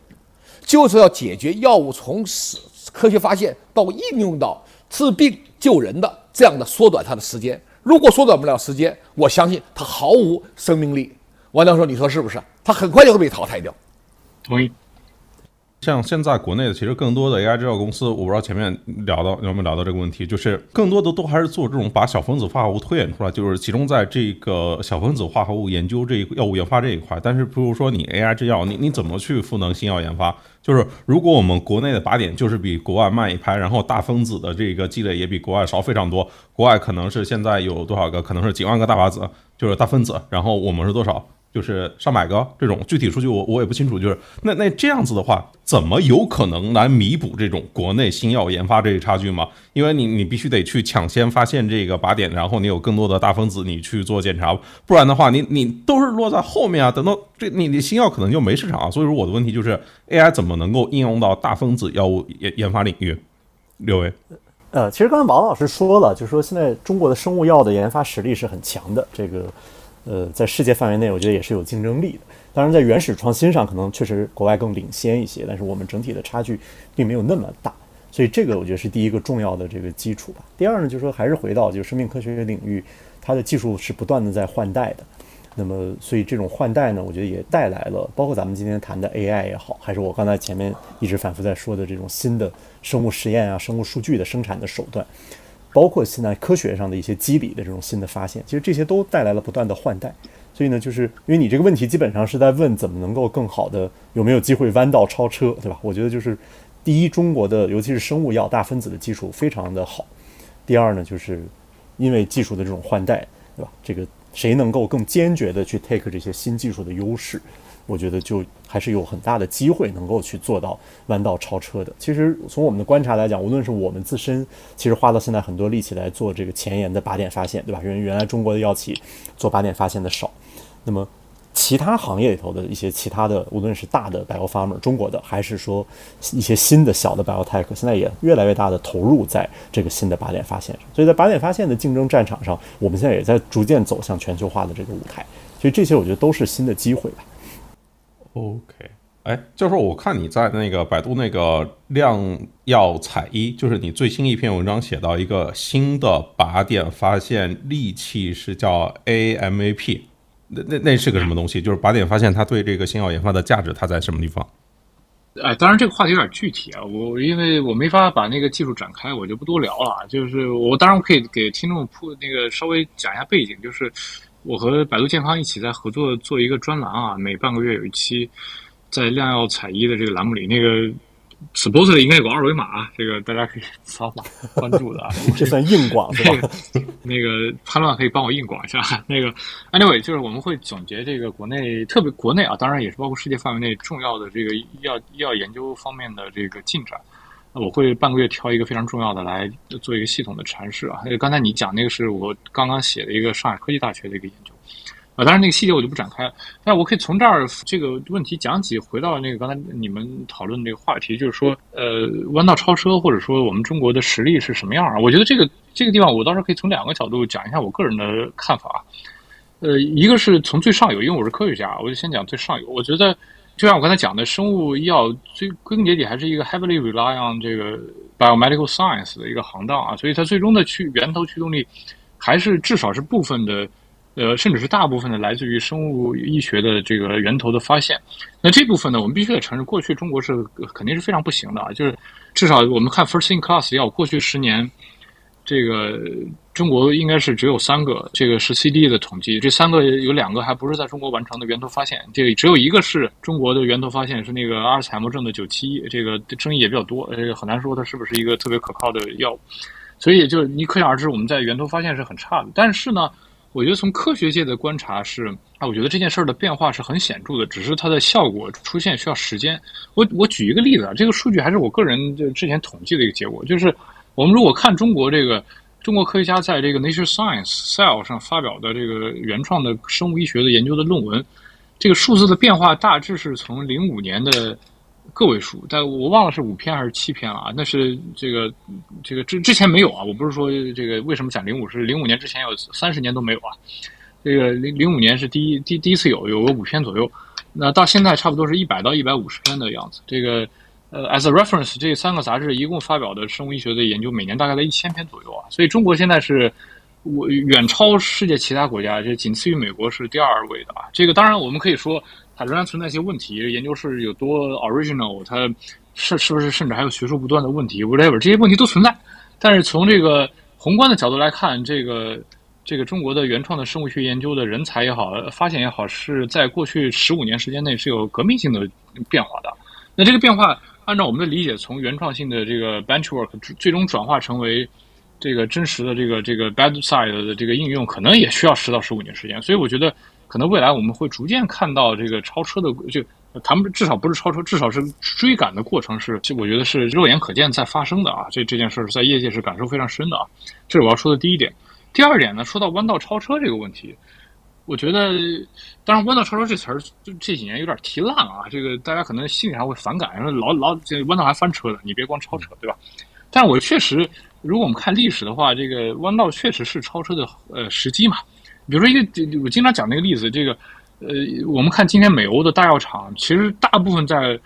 蛇油时代都已经崛起了，这个 snake oil 时代都已经是大药厂，这个可能唯一几个例外。呃，Genentech Amgen 就是在趁着这个分子生物学这个和这个 sorry 这个重组蛋白技术涌现出来的这个 Big Pharma，就是如果没有那一波新的技术的话，这些企业是不可能长起来的。那到中国也一样，刚才咱们也聊过，对吧？这个虽然技术不能比，也没有真超车，但是像百这个百济神州、像君实、信达、呃贝达这样的企业，如果没有那一波中国第一次开始做 PD one、EGFR 这些新药，实际上是没有机会的，对吧？所以弯道确实可以超车，那我觉得中国现在一个特定的，呃，可以超车，我的个人会非常觉得有价值的超车的场合，就是，呃，刚才咱们聊了好几次这种所谓的 new modalities 的这个机会，包括基因治疗、呃，细胞治疗、大分子药物，呃，刚才刘伟讲的这个大分子药物，包括各种病毒的应用，甚至各种这个细细菌、这个肠道菌群的应用等等，这些传统上我们不认为是药的应用。那这个时候，我我的个人感觉，这些活药物在中国确实是有一个弯道超车的机会的。不光因为人才，呃，因为基础研究的积累，可能也和我们的制度环境有关系啊。因为大家肯定都知道，中国这种类型的药物在这个临床设计中是有一个双轨制的安排的，所以相对来说会比较容易，呃，以研究者发起的形式在医院里先进行尝试。当然，这个会产生很多制度上的漏洞啊，这个伦理的风险。但无论如何，对于我们积累更多的这个新药的数据，肯定是有很大的帮助的。所以我倒觉得。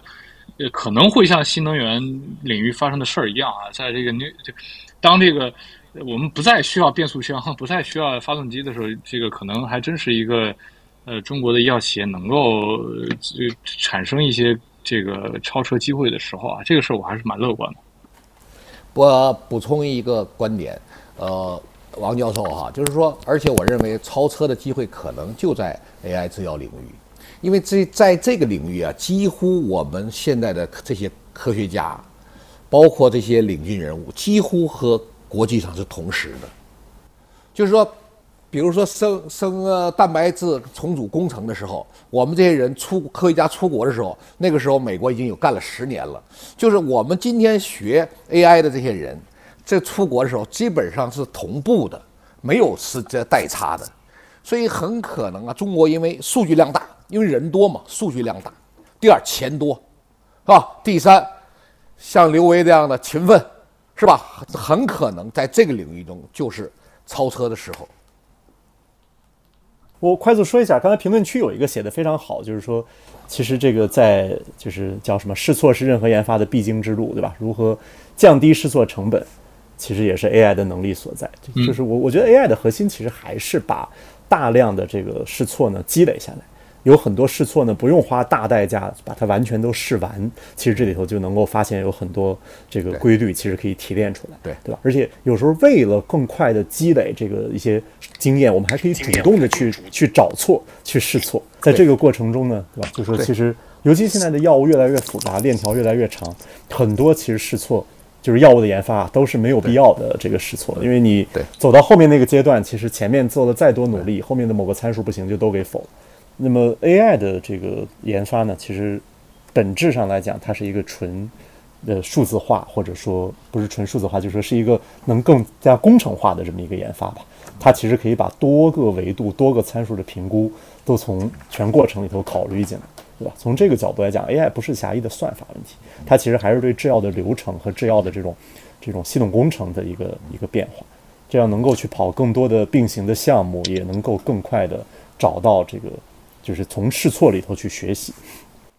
就刚才聊到这个想要弯道超车嘛，对吧？这世界不是只有我们自己啊，还有别人，对不对？然后你像这个呃，就譬如美国，它在科技领域就是对中国就高端科技那块肯定已经是呃已经非常明显了嘛。现在应该是在这个生物计算这一块，好像也显示出来，就是九月十二号，就是拜登美国总统嘛发了一项行政的命令，就是对于这个国家生物技术跟生物制造的倡议，以降低对于这个美国。就是对于国美国对国外的影响，就是确保美国能够把所有的发明创造转变成他自己的产品能力。当然，那个发出来之后，那个 C 叉五板块都特别低啊。然后，如果是美国，它这个政策就是支持它的那些生物医药制造回流的话，对于中国这一些就是大家做生物计算的，然后做生物科技的，以及这些 C 叉公司，它会有什么样的影响呢？对于像是百图生科这种公司，你布局也会不会有影响？比如你刚才说，你今天刚引入一个吉利德的前的 SVP。那以后还可能有这种机会吗？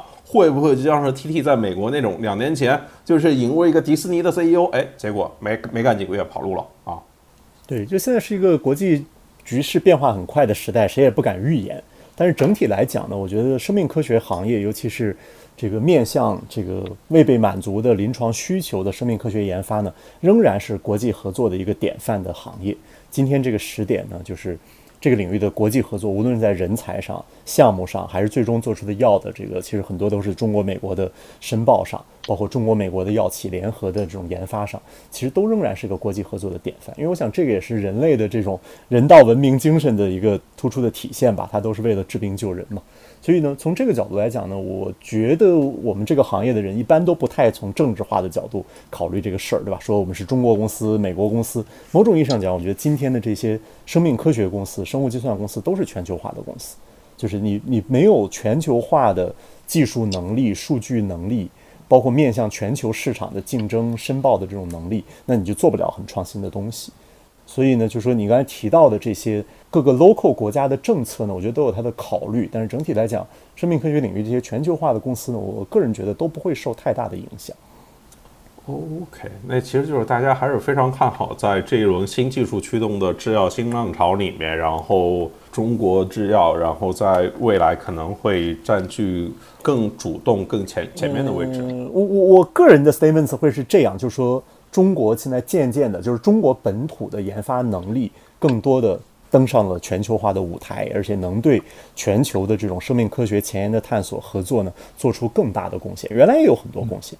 对吧？未来能做出更大的贡献。但是我个人不觉得，就是说这种贡献是一定是说，哎，中国企业变厉害了，是哪个国家的企业变得不厉害了？我觉得不是这样的关系。因为其实今天这个全球化的生命科学研发，都是共同在跟疾病在做斗争。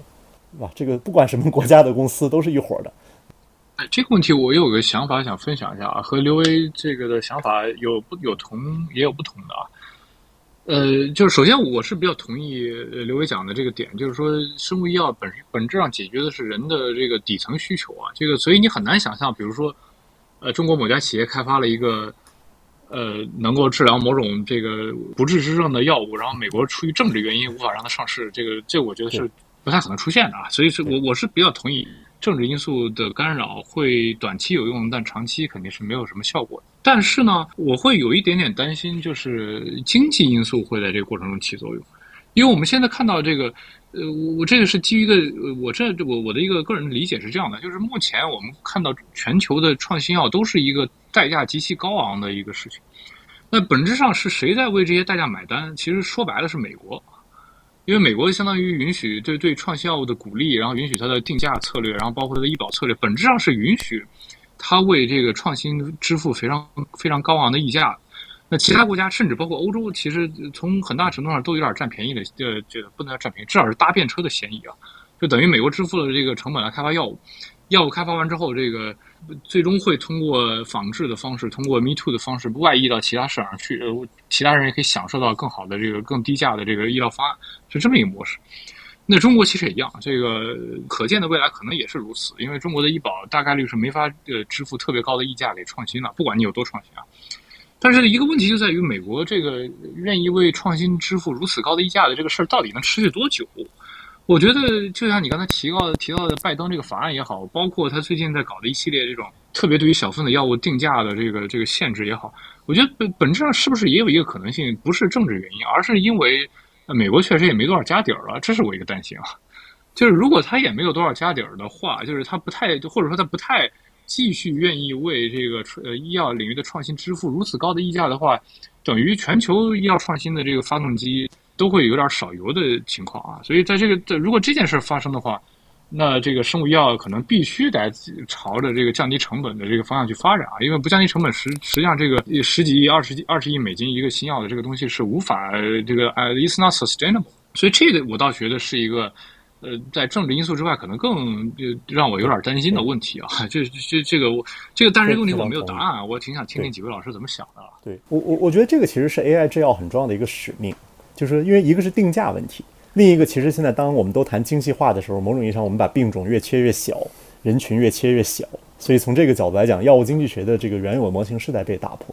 但是当我们去看，就是说今天的药物研发成本之所以这么高昂。无论是它的这个研发的流程，还是它的这个试错的这种代价，或者有很多在临床前根本就没有充分的研究清楚，那么就花很大的代价上临床，并且后面就失败，就是这头的浪费也是很多的。其实我一直觉得 AI 药物发现的这个使命，下一步其实就是去我们内部的口号叫多快好省，就是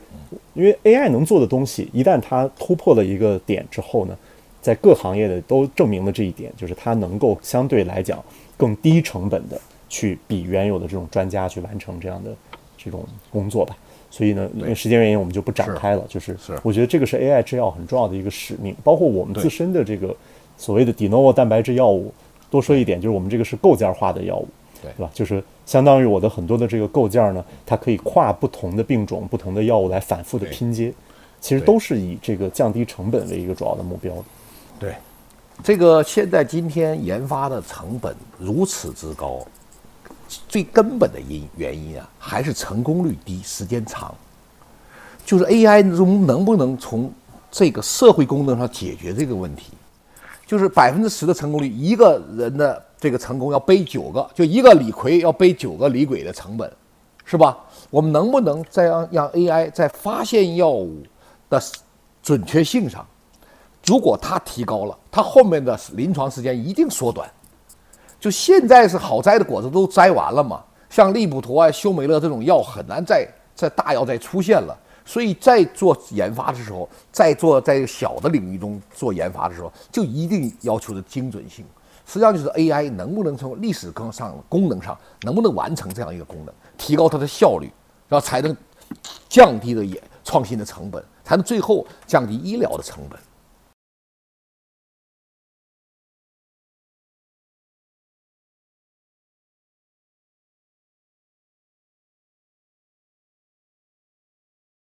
OK，对，其实是主流药企，他们其实也在使用这个人工智能技术啊。不知道它跟现在的大家理解这种就是 AI 驱动的制药，它有什么样的差异，或者说有哪些机会是这些传统的主流药企它干不来的呢？就是反而是就是 AI 制药就是造药新势力可以去突破尝试的。我快速的说一下，就是有什么是大公司、大药企不太好做的，对吧？AI 药物发现领域。对，我觉得这是非常好的问题，因为呃呃，回到前面所说，为什么我们希望跳远一点，做一点创新的事儿？它的数据积累啊，它的这个各种实验手段的积累啊，其实都非常非常的充裕。所以呢，呃，当然它的 AI 的这块的人才和在，因为现在 AI 越来越往大工程的方向走，其实现在的 AI 的大模型的这些训练呢，它需要的人才的强度和它需要的基础设施的强度。其实也是一个非常天文的数字，这个可能是有挑战。但是大药企跟大 AI 公司合作，去挖掘它现在自己已有的这个数据，渐渐的这个趋势，我觉得会形成。所以很多这类的问题呢，我觉得大药企都能做得不错。相反，其实还是这些大药企也没有数据的问题，啊，而且这些数据呢，不是简单的呢去买一些这个 CRO 的服务或者买一些设备，在大药企内只要敢投入就能够产出来的数据。一定还是这种呢，就是说本身在数据的这种产生上，原始数据的这种产生上，有很多先进的这种技术，使得它本身就具有稀缺性的问题。我我觉得 AI 药物发现呢，就随着其实，当然一方面来讲，我们今天很多药物还没有进入到这个患者手中，但是 AI 药物这个事儿已经热了很多年了，而且一步一步的证明，因为所有这些上临床的药物，至少它这些分子都已经做出来了。而且证明这些分子在体外实验啊、in vivo 的实验里头啊，都是初步来讲是有效的。所以其实整个行业坦率来讲，我觉得对 AI 药物实际上是比较认同的。大药企业都在大大的增加在这方面的这种投入，所以水涨船高。我觉得如果我们今天如果听众里头今天还有比如说想创一家公司来做 AI 药物发现的，我个人的建议其实还是要跳得更远一些，跳到这个怎么去利用下一代的前沿的一些生物数据和生物实验的闭环能力。而不要落到呢，就是大药企有很大优势的已有的买代替已有的数据积累上。哎哎，如果我们就是再把这个问题，如果就回到这个今天的 AI 制药公司、造药新势力公司这个它本体上呢，就是像现在的话。呃，一个 AI 制药公司，它的团队应该是一个什么样的？就譬如说，你们团队的一个人才的画像，就是是生命科学家更重要，还是 AI 这种就是技术人才更重要，或者说还有其他的角色吗？刘维？呃，对，我觉得这个问题每个企业有自己的答案，对吧？因为就像刚才说的，有的 AI 药物公司它做透一个单点技术，然后拿这个技术去给药厂提供服务，那它可能。坦率来讲，他可能一个做药的人都不需要有，他就有很多的做 AI 的人，可能就可以，而且也能做得很好。那像我们这种呢，就是自然把自己定位为一个要造药的这个企业呢，可能对我们来讲几个结合吧。我整体来讲，我们现在有这么几类的人，一个呢，当然是大家都知道的 AI 的人，但是 AI 的人其实又细分为呢，就是做 AI 的算法和 AI 的底层的工程啊，AI 的架构啊等等，因为我们要做 AI 的大模型嘛，那跟这个实验室里的 AI 小算法其实是不一样的。所以 AI 这侧有很丰富的这个团队，另一侧呢，就是刚才也提到了，我觉得我们有很多人是在做前沿生物技术的，这些呢，它实际上不是狭义的 biotech 的人，biofarmer 的人，farmer 的人，它实际上可能更多的是来自于这些这个前沿的生物，甚至它不是狭义的生物，对吧？它可能是传感器 for 生物等等这自动化 for 生物这些实验室的前沿的技术的这些人员，这也是可能比较有特色的一类人。第三类人呢，就是我们有很多来自于大药厂的人。我们今天正好也发了一个新闻，这个吉利德全球的这个资深副总裁，这个做过几十个药，把它成功做上市了的这个。这个领军的这种科学家加入了我们的这个科学顾问委员会，带领我们的这一块的这个下一步的这个团队建设和业务发展。就是我们包括我们自己 in house 的团队里，全职的团队里也有很多来自于 global 大药厂的 VP 啊，这个 ED 啊、SD 啊这个 level 的这种资深的人员。因为你离开了这些人，我觉得是完全无从谈起去做药的，对吧？就是今天我们哪怕我刚刚评论区里有人提到说 AI 辅助制药还是 AI 主导制药，哪怕 AI 主导。它也不可能脱离所有的制药行业的这些经验，这些每一个环节的这种专业的 know how、策略制定的这种能力来呢，这个单纯靠 AI 把药做起来。所以我觉得这三结合吧，就是前沿生物技术、前沿 AI 技术和主流做药的经验、做药的这些能力，我觉得这个可能缺一不可，在我们的这个模式下。我前段时间跟一位就是就是你你也见过，就是一位从大药厂跳到这个互联网公司的朋友聊，科技公司的朋友聊，就是互联网和这些科技公司它有什么不一样？他到最后跟我说，如果用一个最简单的话来说呢，就是互联网公司呢是宁愿做错也不能错过，然后，但是药企它完全不一样，它不能出错啊，它是宁愿错过也不可能让自己就是有那个犯错的机会的。这这两种文化截然不同，怎么在一个公司里面融合？哎，我觉得这挺好一个话题，这个其实也是不同的视角。我们刚才也说，生命科学行业包括美国这些大药厂、全球大药厂都很拥抱创新啊。它拥抱创新的体现是什么？生命科学行业的大公司，我觉得是所有行业大公司中最愿意出错的，最愿意试错的。因为药物研发就是个试错的过程啊，大家都开很多条管线，都在一个一个分子，对吧？中漏斗式的不断的筛选，有很多的药物，哪怕投入再大，它这个临床的效果不太好，也把它停下来。然后呢，也没有说因此就就怎么样，对吧？就是大家又鼓起勇气再去尝试下一个，因为这是这个行业的规律所决定的，就是它没有那么强的确定性，它就是要通过不断的这种试错，当然你要提高试错的效率。和因为大家都是试错，确定性不高，所以谁试出来的东西，最终的这种独特创新的药物，它的商业价值就非常巨大，也给这个试错带来了一个值得去试的这样的一个最终的预期和回报。所以本质上讲，我觉得生命科学行业是创新的，对吧？这个当然这个跟微观来讲，说大家试验要有试验的标准，要这个严格遵守各种的这种纪律，这个我觉得是不矛盾的。那你说互联网行业不需要吗？互联网行业越是大的互联网科技公司，一方面它快速迭代，另一方面它越强调要有代码质量，对吧？因为你一个快速迭代的很大的组织，如果没有通过系统工程的方式来管理微观上的细节，那你的这个试错就不叫在试错，在叫在犯错，它就是一开始就会在错。所以我觉得永远都是越创新的公司，其实它在微观上越强调质量要求，但是在宏观上往往它是愿意去试错的。评论区唱反调的同学又出现了，就是他是在一家大药厂做新药研发的。他说这个药企犯错成本太高了呀，就是一个产品失败，一家公司可能就倒闭了呀。我不知道这个问题，就是像那个陈总和那个教授，你你们是怎么看的呢？就是这两种不同的文化，或者说不同类型的人才，他怎么融合，怎么为一件事情做得更好？我我稍微说一下我的感觉啊，就是我对 AI，我对这个刘总讲的这个 AI 公司内部的这个张力，我这个我没有体感啊，因为我不是做这行的。但其实我我想强调一点，就是你你这个问题其实不仅仅是 AI 制药公司有，就我觉得传就呃传统方式来做新药开发的公司其实也有很明显。为什么呢？就我我我想讲讲一个我的观察，就我一我一直就这是我个人的一个总结，我觉得这个。新药研发是一个特别奇怪，有两个自相矛盾的这个 dilemma 的一个行业啊。就第一个，这个你听听，呃，这个能和最后我说的张力是有关系的。这第一个 dilemma 是说什么呢？是说在这个行业内，其实因为我们的基础研究的这个缺乏，所以很多时候我们必须要从科学源头产生东西。它不像很多，比如说芯片行业，这个基基础理论早就 ready 了，无非是要在工程上面有突破，工这个材料啊工艺上有突破。呃，所以它是有很多东西是可控的，但是这个生物这个生物制药行当有很多基础理论的缺憾，所以必须在科学源头有新东西才能做。但是呢，又因为生物学领域的这个基础理论的孱弱，使得你即便在科学领域搞出了新的东西，它也不见得能产生药。我觉得这是第一个 dilemma，就是它 heavily rely on science，但是 science 又不是特别 reliable，这是第一个 dilemma。第二个 dilemma 呢，是有大量的 unmet 的这种 medical needs，你需要。穷尽各种革命性的手段去做，因为因为你传统方法搞不定，你小分子搞不定，你必须得试个单抗，你必须得试 CAR T 这个呃各种各样的手段。但是这我们需要革命性的手段这件事儿，versus 呃这个药企的这个出现这个重大错误，比如说呃不能叫错重大问题，比如说这个安全性风险，这个临床上死了一个人，死了几个人，这种错误的代价要如无比巨大。这个又是第二个 dilemma，就是你需要大量的革革命性的东西，但是你又承受不起一次这种。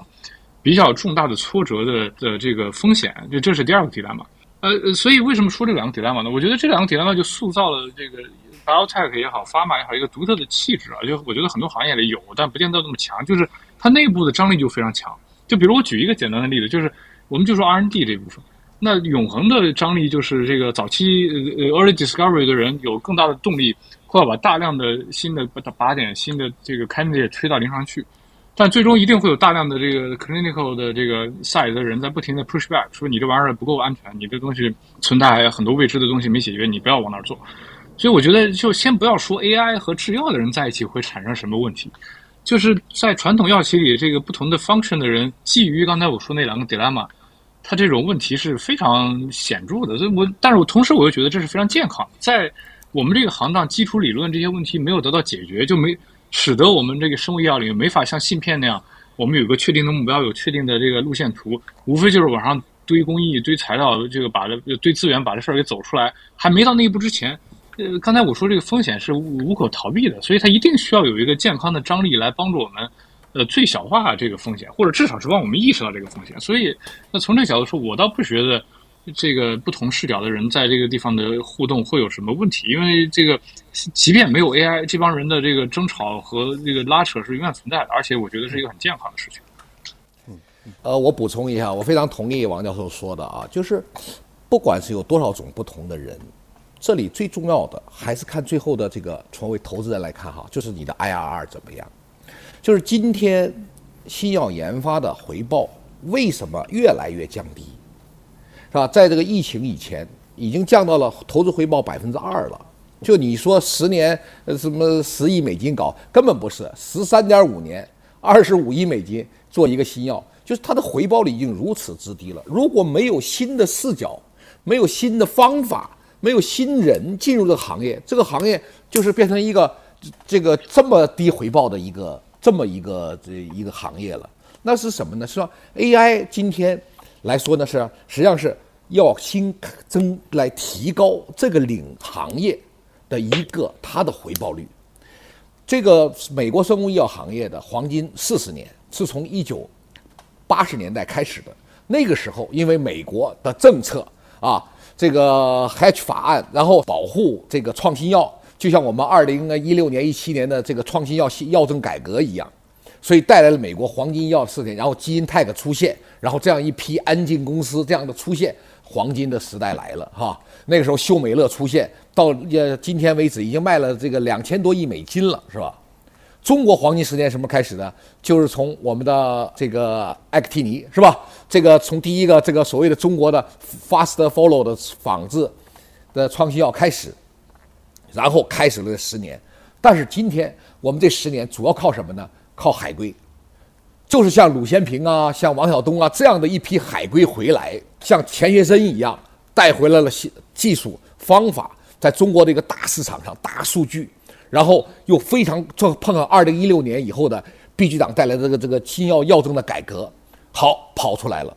到这个一八年歌里上市啊，到二零年二零年科创板上市，这就是一个高潮。但我觉得今天我们可以看到，都结束了。